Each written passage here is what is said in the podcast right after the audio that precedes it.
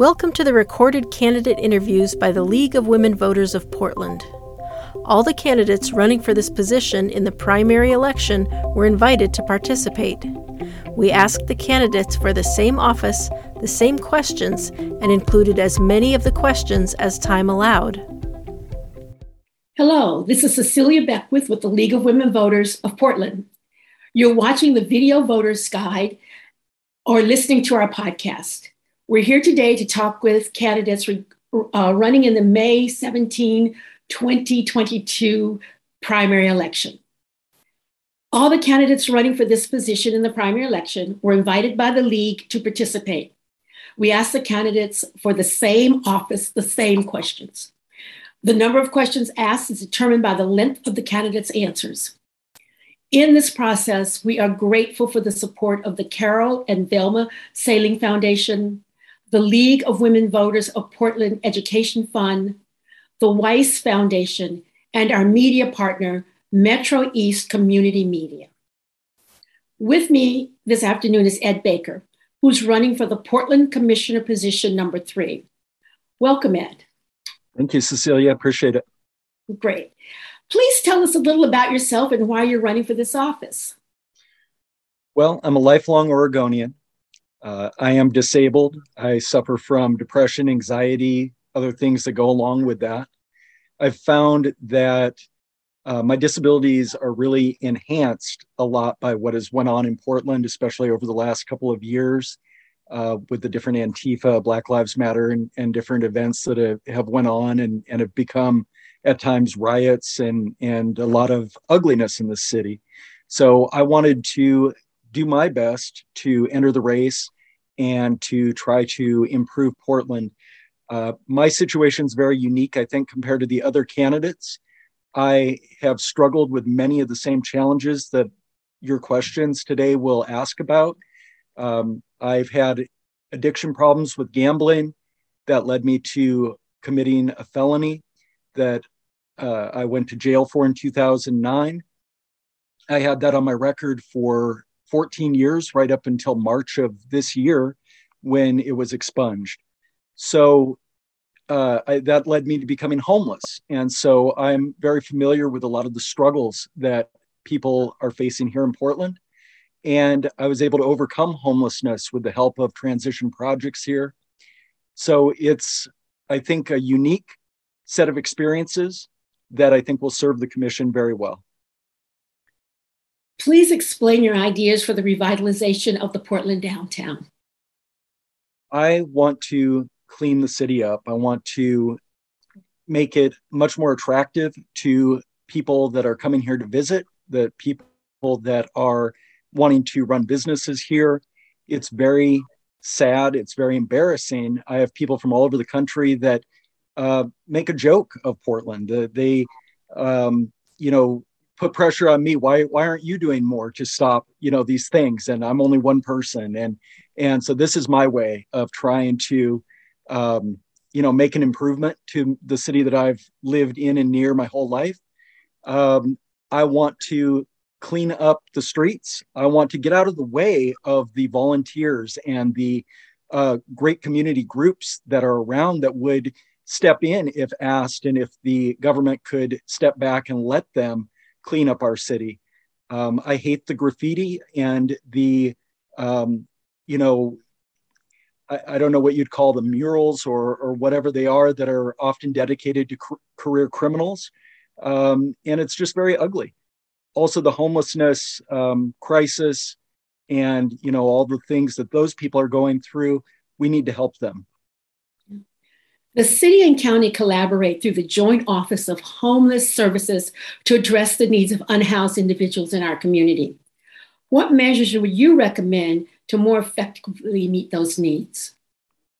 So, the one thing all these homeless people have in common on the streets of Portland is that when they were in seventh or eighth grade and they looked out to the future, none of them said they wanted to be on the streets of Portland in 20, 30, 40, 60 years. And yet that is where they find themselves. I think that people give up. I think people um, have a very difficult time ever becoming self sufficient again. I know myself, it's been a really big struggle. Um, you know, I said I had a gambling addiction, and there is no bigger gamble that I've felt than myself trying to get a job and risking my housing, my subsidized housing, my food, my insurance. It is uh, a big risk to to do that, and I think we need to find ways to help people that want to be self sufficient. We need to reach each of these people individually and learn their story, let them know that people care about them, and not treat this that every one of these people has mental illness or every one of these people has a substance abuse problem. A lot of them do need that help, but we can't go into this treating everyone with a, a broad brush.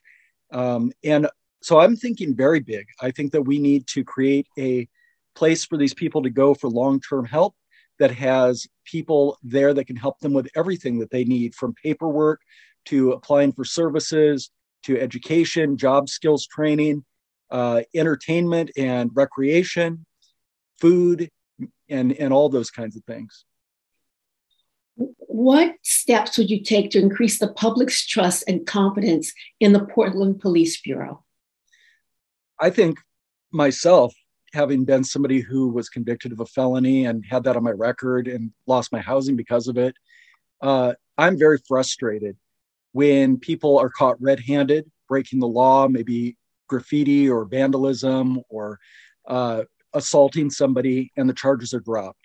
Um, we need to support the police. We need to help good police be able to hold uh, those who abuse their authority accountable. And we need to uh, I think I think that's the key. We need to be thankful for the brave men and women of the police department.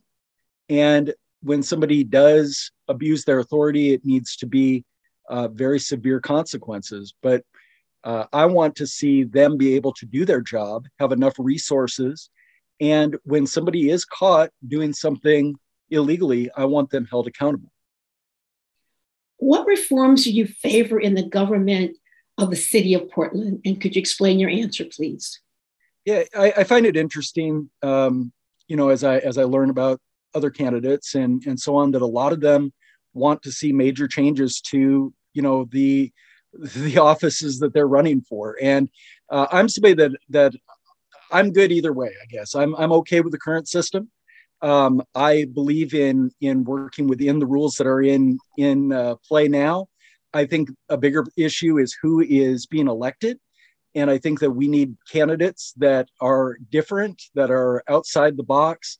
Uh, I think that I would serve the commission very well if I'm elected uh, because, again, of my personal experiences. I'm somebody who believes in this being a, a truly nonpartisan position. Now, am I a registered Republican? Yes. Uh, but most of my life, I've been a non affiliated voter. Uh, I only really registered that way for if I was going to run for something that required going through a primary and, and that kind of thing. Um, and I truly will listen to everyone in the city and try to make sure everyone has a voice. I think that's what we need more than changing, um, you know, the, the way we're we're doing things. It's the people. Okay, thank you, Ed. This concludes our video voters guide and podcast interview of Ed Baker running for the Portland Commissioner position number three. Election day is Tuesday, May 17th. Thank you for informing yourselves about the candidates and for exercising your right to vote. For more information on the primary election and on this race, visit our websites, which is vote411.org and lwvpdx.org. Thank you very much for your interest. This interview was produced by the League of Women Voters of Portland Education Fund and Metro East Community Media. Funding was provided by the Carol and Velma Saling Foundation, the Weiss Foundation, Vernier Software and Technology, and the Sarah Fruing Memorial Fund. For more information on the primary election and this race, visit our websites vote411.org and lwvpdx.org. Thank you for listening and for voting. Copyright 2022 by the League of Women Voters of Portland Education Fund. Licensed by Creative Commons.